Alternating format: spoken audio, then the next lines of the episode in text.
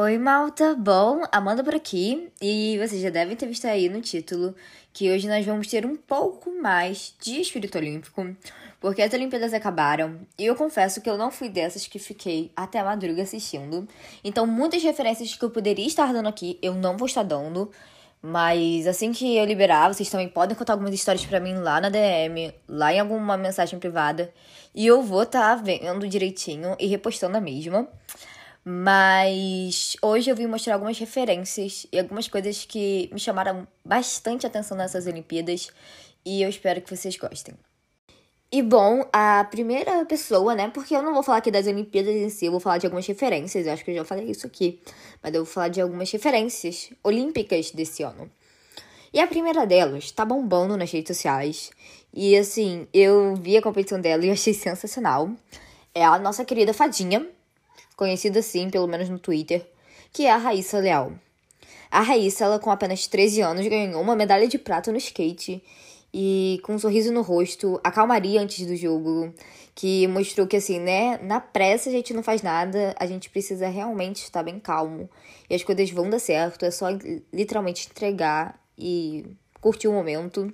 Mas não só isso tudo, como o skate na verdade, nem todo mundo sabia, pelo menos algumas pessoas que eu conversei, não sabiam que o skate iria ser uma modalidade nessas Olimpíadas de Tóquio e muito menos sabiam que tinha tantas, vamos dizer assim, né? Tantos tipos de competições para o skate nesse ano.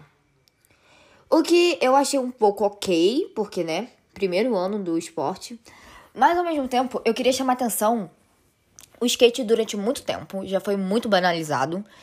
E assim, talvez não fosse o sonho de todo pai que a filha começasse a virar skatista.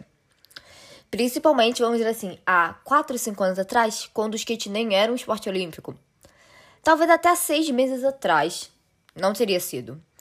Mas mesmo assim, é, no caso da Raíssa, ela não ligou para essas opiniões né? De que, ah, skate não é esporte para menina. Ou então, ah, o skate não vai te levar a nada. E ela lutou por aquilo desde pequena. Ela tem aquele skate perto dela e vive andando com ele por aí. Então, eu gostaria de chamar atenção a isso. E não só a isso, como também a questão da idade dela. Porque eu falei aqui que ela tem 13 anos. E sabe, a gente com o tempo, quando a gente vai envelhecendo, a gente vai se decepcionando com a vida e vai colocando os nossos sonhos verdadeiros dentro de uma caixa. Eu acredito pelo menos assim. E dentro dessa caixa a gente isola ela e cria outros sonhos, entre aspas, que simplesmente vão substituir aquilo. Tipo, eu sei que eles são mais possíveis, então eu vou tentar aquilo. E sabe, é, um dia o homem não. Era impossível o homem ir à lua. Até que um cara sonhou. E ele foi à lua. Então, assim, é, não desista dos seus sonhos. É, com pouca idade, a Raíssa já conseguiu alcançar esse grande mérito. É, eu não tô aqui desmerecendo o trabalho dela e nada disso, mas se ela conseguiu isso, por que você não pode conseguir fazer aquele seu sonho? O que que tá tanto te impedindo? Se não é uma pessoa que tá te impedindo, se não é alguma lei, vamos dizer assim, que esteja te impedindo, se é você que tá se auto-impedindo, eu acho que você deveria começar a repensar na autossabotagem que sua mente está fazendo consigo mesma. Então, agora bora para a próxima referência. E bom, nossa próxima referência, é, eu não vou saber falar o nome dela, peço desculpas. Mas se você pesquisar na internet, holandesa cai e vence prova, Tóquio 2020, você vai achar. Eu tenho certeza disso. E exatamente o que você escutou é do que aconteceu porque no início de uma prova de 1.500 metros, uma holandesa esbarrou é, em outra competidora da prova e simplesmente as duas caíram no chão. E as duas levantaram e continuaram a prova, porque, né? Lembra aquele negocinho que a gente tinha falado já antes em outro podcast, que a gente, na verdade, só perde quando a gente desiste? Pois é, elas não perderam de forma alguma, mesmo com aquela queda, porque elas não desistiram. E simplesmente Logo assim que ela levantou, ela começou a correr e ganhar velocidade. E ela chegou em primeiro lugar naquela prova. Sabe, é, ela quando ela caiu, ela ficou em penúltimo lugar. A única pessoa que ficou atrás dela foi a outra competidora que caiu junto com ela. E na verdade ela já estava um pouco atrás das outras meninas é, antes mesmo de cair. Mas isso não impediu dela simplesmente se levantar e continuar e passar naquela prova em primeiro lugar. Foi sensacional, eu me arrepiei toda quando eu vi. Todas as competidoras que estavam ali do lado dela a parabenizaram, porque realmente é só um exemplo de que às vezes a gente tá caindo, a gente caiu.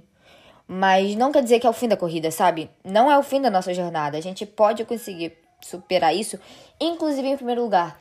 E mesmo se a gente não chegasse em primeiro lugar, mesmo se ela não chegasse em primeiro lugar, ela já era uma vencedora. Primeiro, cara, ela tava nas Olimpíadas. Tipo, com certeza ela é fera. Mas não só isso, como simplesmente pelo fato de ela não desistiu e continuou na prova. Então é só uma outra coisa que, assim, eu me arrepiei toda ao assistir e fiquei super encantada. Então, quero compartilhar essa outra experiência que eu tive nas Olimpíadas com vocês. E a última, mas não menos importante, ela já é bem conhecida, acredito que por todo mundo aqui, mas é a nossa queridíssima Simone Biles. Simone ela já ganhou várias medalhas em várias Olimpíadas. Ela vem chamando a atenção de toda todo mundo da ginasta há muito tempo. Não é de hoje e não é só do Rio 2016 já vem de antes. E simplesmente nessa última sequência para Tóquio, nos ensaios ainda, ela caiu, se lesionou e não conseguiu fazer as provas. Alegou que sua saúde mental não estava tão boa assim para continuar fazendo algumas provas e acabou no fim só fazendo uma. E mesmo assim, ela arrebentou, enfim. Mas o que, que eu quero dizer com isso, sabe? É para todo mundo.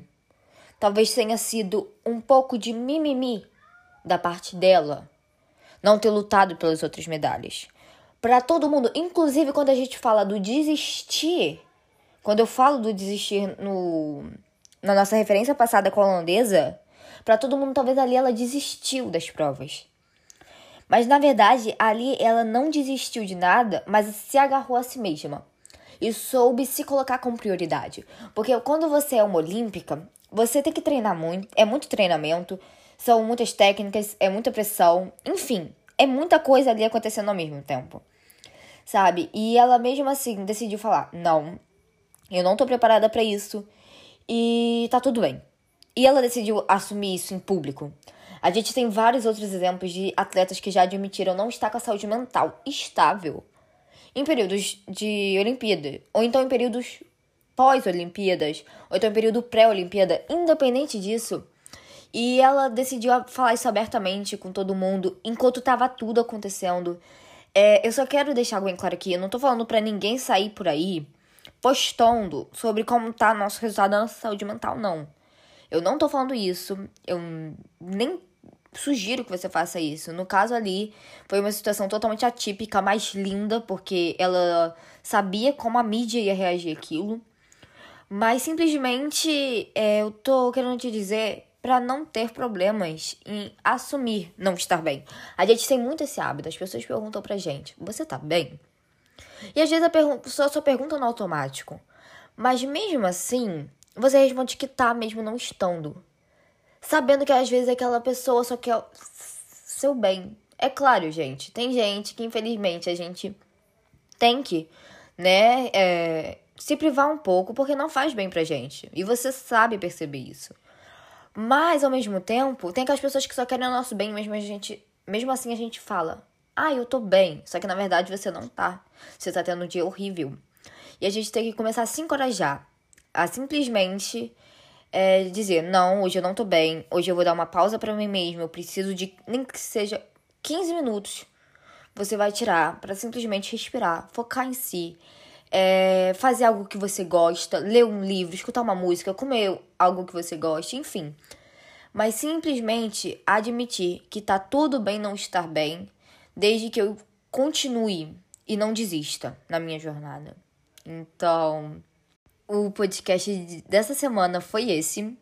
É, eu já fiz esse anúncio provavelmente quando eu postar ele lá no YouTube. No YouTube não, perdão. Lá no Insta.